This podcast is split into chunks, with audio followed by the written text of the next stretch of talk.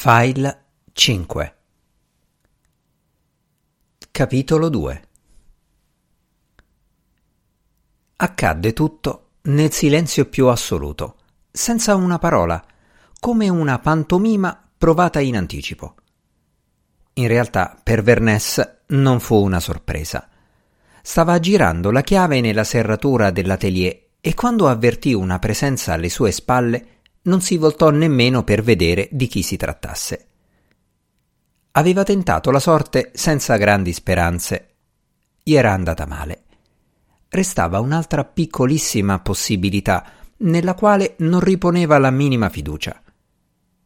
Aprì la porta e si fece da parte per lasciar passare la moglie. Lei accese la luce e, notando la calma del marito, aggrottò la fronte. Poi alzò le spalle e si diresse risolutamente verso un tavolo pieno di carte, con l'aria di dire sarà senz'altro là in mezzo. E intanto Vernès, immobile, si chiedeva dove avesse potuto mettere il giornale. Era quella l'unica piccola possibilità rimasta. Sì, era vero, aveva portato il famoso giornale nell'atelier L'aveva rivisto due o tre giorni dopo sul divano e l'aveva raccolto per metterlo a posto. Fino a quel punto si ricordava tutto perfettamente e gli sembrava ancora di vedere la macchia netta del foglio di carta stampata sullo scialle spagnolo che fungeva da copridivano. Ma poi? Sua moglie si era messa a scartabellare fra quaderni e documenti di ogni tipo. Aprì un cassetto, ma non trovò niente, quindi si girò verso una libreria che conteneva testi di vario genere. Emanuele non era certo allegro, eppure, suo malgrado, per un attimo gli era balenato sul volto un vago sorriso che la moglie aveva notato e interpretato come una sfida. Sicché, rabbiosa, ostinata, era pronta a mettere sottosopra all'atelier pur di ritrovare il giornale. Magari Elisa lo ha portato via senza rendersene conto, si diceva a Vernès. E invece no. L'ultima possibilità andò in fumo come le altre. Matilde aveva smesso di agitarsi. Tra due grossi tomi aveva trovato quello che cercava. Si incamminò verso la porta, passando tutta fiera davanti al marito. Per un istante lui pensò di non scendere di sotto, sarebbe stato più semplice Doveva solo aspettare che sua moglie fosse uscita e chiudere la porta a doppia mandata. Dopodiché, quant'è vero Dio. Invece alla fine seguì Matilde per le scale ed entrò in camera da letto subito dopo di lei. In casa dormivano tutti. Poldin non aveva sentito niente. Matilde, soddisfatta, si coricò pregustando la lettura del giornale come avrebbe fatto con una leccornia.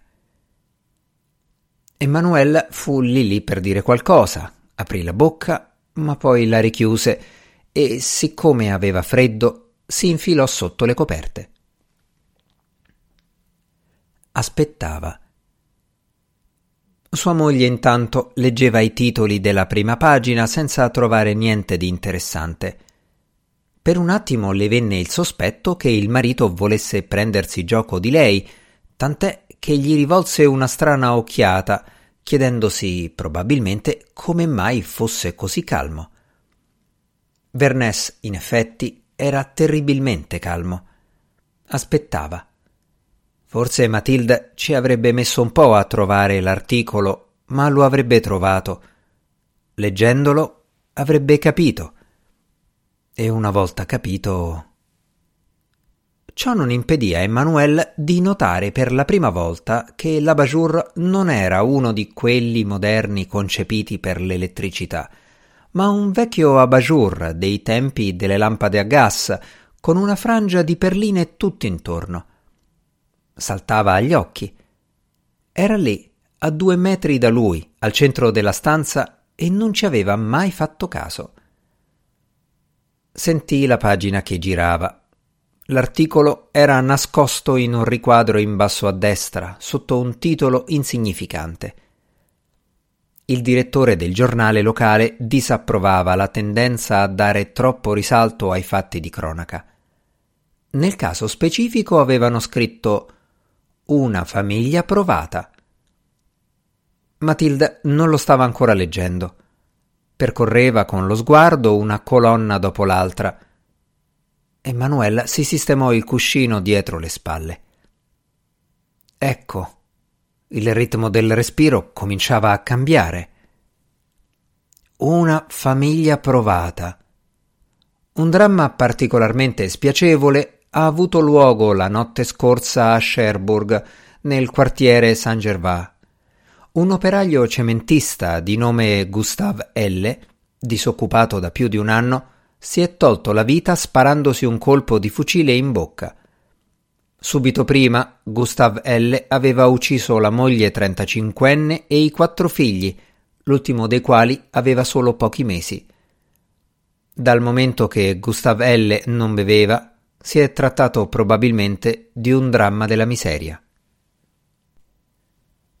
A dire il vero, la prima reazione di Matilde fu di delusione. Guardava quell'articolo di poche righe e le sembrava ridicolo nella sua brevità. Poi alzò lo sguardo sul marito e se non avesse giurato di non rivolgergli mai più la parola, gli avrebbe chiesto E allora? Era convinta di trovare qualcosa di molto più preciso, un articolo in cui si parlasse di zuppa, di veleno e di provette. Invece la mente doveva compiere un percorso tortuoso per collegare quella notizia alla sala da pranzo dei Lacroix un poveraccio, un operaio incapace di sfamare la sua famiglia, a un tratto si era reso conto che non avrebbe mai più risalito la china e aveva deciso di farla finita. Era questo, insomma. Averne fin sopra i capelli. Il punto era che questo Gustav L., morendo, aveva portato con sé tutta la famiglia. Matilda stava riflettendo si vedeva che stava riflettendo perché fissava con una gravità quasi comica una macchiolina di ruggine sul piumone. Perché Gustavelle aveva ucciso anche gli altri? Forse perché li amava troppo per sopportare l'idea di separarsi da loro? O perché gli faceva orrore il pensiero di abbandonarle in quella miseria? O ancora perché riteneva che lui, sua moglie e i suoi figli formassero un tutto indissolubile. Erano seduti ognuno in un letto, Matilde a sinistra con il giornale aperto sopra la coperta, suo marito a destra e in mezzo, più in alto delle loro teste, c'era la bajour con la frangia di perline. Vernès aspettava. Doveva dare il tempo alla mente della moglie di portare a termine il ragionamento e quando questo avvenne, Matilde si girò verso di lui e lo guardò come non lo aveva mai guardato prima, come se fosse uno sconosciuto, o meglio, un essere straordinario a cui non aveva mai realmente prestato attenzione. Lui disse solo Eh sì. Non voleva dire né che era fiero di quello che aveva fatto, né che era pentito o se ne vergognava. No, la sua era una semplice constatazione, in cui però, sotto sotto, si coglieva un'impercettibile punta di orgoglio. E anche un certo disagio, perché Vernès sentiva che avrebbe fatto meglio a starsene zitto. Ma se era sceso da basso era perché non intendeva più starsene zitto. E mentre la moglie sfogliava il giornale, aveva cercato pazientemente la frase con cui cominciare. Di chi è la colpa? attaccò alla fine. Matilde quella sera aveva quasi paura del marito. Non era sicura di voler restare in quella stanza, di voler dormire in camera con lui. Fu quasi suo malgrado che si infilò sotto le lenzuola, poggiò la testa sul cuscino e chiuse gli occhi. Oh, so già che non risponderai, non ammetterai mai che la colpa è più tua che mia. Era un discorso troppo preparato, Pronunciava le frasi in tono stanco, mettendoci giusto quel po' di convinzione che gli sembrava indispensabile. Per anni aveva continuato ad amare, odiare, pestare i piedi, piangere, gridare, sbattere la testa contro i muri di quella casa che così spesso sembrava una gabbia di matti. Ed ecco che nel momento fatidico era calmo, di una calma che dava una sensazione di vuoto. Guardava il letto della moglie, i suoi capelli che spuntavano da sotto le lenzuola e il rigonfiamento allungato delle coperte in corrispondenza del corpo. Se mi avessi amato avrei avuto una scusa, disse. Sempre più scuro in volto, si ostinava a parlare, nonostante tutto. Ma non vorrai certo sostenere di avermi amato. No, non oseresti arrivare a tanto. Perfino il nostro primo incontro non è avvenuto per caso. Se tua zia Estienne non avesse detto a un'amica di mia madre che certe persone molto per bene di Bayeux cercavano un genero con un buon impiego e timorato di Dio. Matilde sospirò e si girò dall'altro lato, sicché ora di lei si vedeva solo un occhio chiuso, seminascosto da una ciocca di capelli. Così ci siamo sposati. Non ti nascondo che ero felice di entrare a far parte di una famiglia tanto ricca, però vorrei ricordarti quello che mi hai detto fin dai primi giorni. La cosa che più mi secca è che d'ora in poi io debba chiamarmi Vernès. Non capisco perché le donne non possano mantenere tutte il cognome che avevano da ragazze, come fa la maggior parte delle artiste. Una molla cigolò in una camera. Poldin doveva aver sentito qualcosa, ma a quel punto non aveva più importanza. Ormai poteva anche mettersi a origliare alla porta. Ho capito subito cosa volevi da me. Due figli, un maschio e una femmina. Avevi già deciso il numero. La cosa più straordinaria è che li hai avuti e ora mi chiedo se non sia stato per gelosia, per avere anche lei un figlio, che tua sorella è venuta a gettarsi fra le mie braccia nell'atelier. L'occhio si aprì, un occhio calmo e freddo che fissava Vernès e lo turbava. E tu saresti la moglie oltraggiata, è così? Questo vorresti dire con quel tuo sguardo cattivo. Finalmente, grazie a quell'occhio aperto, riusciva ad accalorarsi un po'. Tu saresti la moglie sventurata che, subito dopo aver messo al mondo un figlio, scopre che il marito la tradisce con la sorella. L'occhio si chiuse. La verità è che quella scoperta non poteva farti soffrire, visto che non mi amavi. E la verità vera, la verità delle verità, è che le cose sarebbero andate più o meno allo stesso modo, anche senza la storia delle corna. La verità è che voi, tu e tua sorella, avete bisogno di odio. Sono sicuro che da bambino giocavate a litigare come le altre giocano a fare la spesa o con le bambole. L'occhio si aprì, tradendo un subitaneo interesse. Bernès intanto cercava una frase per riprendere il discorso.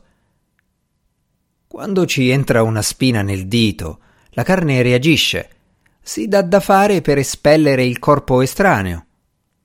Ebbene, in casa alla Croix io sono stato un po' come una spina.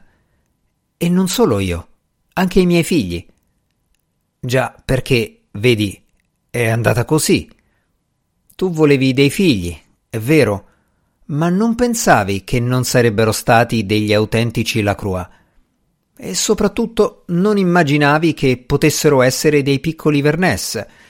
Allora, via via che crescevano, hai cominciato a odiare anche loro. Eppure tua sorella li odiava. Odiavate entrambe chiunque fosse diverso da voi due. Ecco su cosa si fonda la nostra esistenza da quasi vent'anni. Ora che il letto si era riscaldato, Matilde poté allungare le gambe e il lenzuolo le scoprì un pezzetto di guancia. Non direi niente. Sei troppo orgogliosa per farlo, ma mi consola pensare che sai che è vero. E aggiungerò una cosa che farebbe infuriare qualsiasi altra madre. Tu hai un figlio e una figlia. Tua sorella ha una figlia, che è figlia del loro stesso padre. Tutto dovrebbe spingerti a odiarla, e invece sono sicuro che in cuor tuo preferisci Sophie ai tuoi figli, perché il caso ha voluto che in lei prevalesse il sangue dei Lacroix. Qualcuno bussò piano alla porta. Che c'è? gridò Vernesse senza riguardi. Abbassate la voce, suggerì Poldin. E la sentirono allontanarsi e rientrare in camera sua. Tutto questo io l'ho capito fin dall'inizio, ma era già troppo tardi. Avrei potuto adeguarmi, odiare anch'io, ritagliarmi la mia parte nel coro di imprecazioni che si levava ogni giorno. Avrei potuto farmi un'altra vita fuori di qui, avere un vizio, dedicarmi a una passione qualsiasi. A un certo punto ci ho anche provato. Non ho frequentato i bar perché non sopporto la ressa e la confusione, ma c'è una casa d'appuntamenti fuori città dove sono andato diverse volte senza riuscire a far nascere in me il desiderio di tornarci. Matilde sospirò. Il discorso andava troppo per le lunghe. Non le interessava più e l'occhio si chiuse di nuovo in un modo che aveva tutta l'aria di essere definitivo. Mi avete preso per un povero imbecille e non sapevate che di sopra, nell'atelier, io avevo una vita cento volte più interessante della vostra, tanto interessante da consentirmi di sacrificare tranquillamente le poche ore infernali che ero costretto a passare in vostra compagnia. Un giorno lo scoprirete, allora resterete di stucco tutte e due.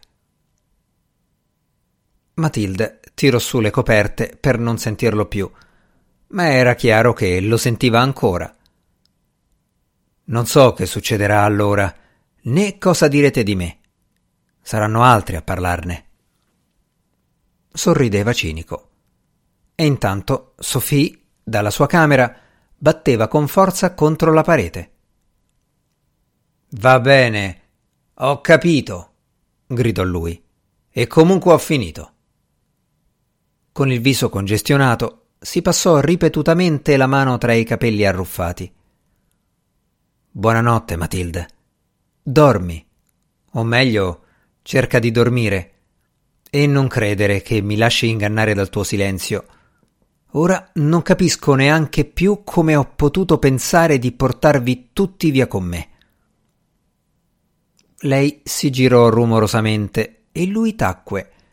Rimase ancora un momento seduto sul letto, poi, pian piano, si infilò sotto le lenzuola. Aveva dimenticato di spegnere la luce. Fu Matilde a farlo dopo aver aspettato un po' per essere sicura che fosse davvero finita.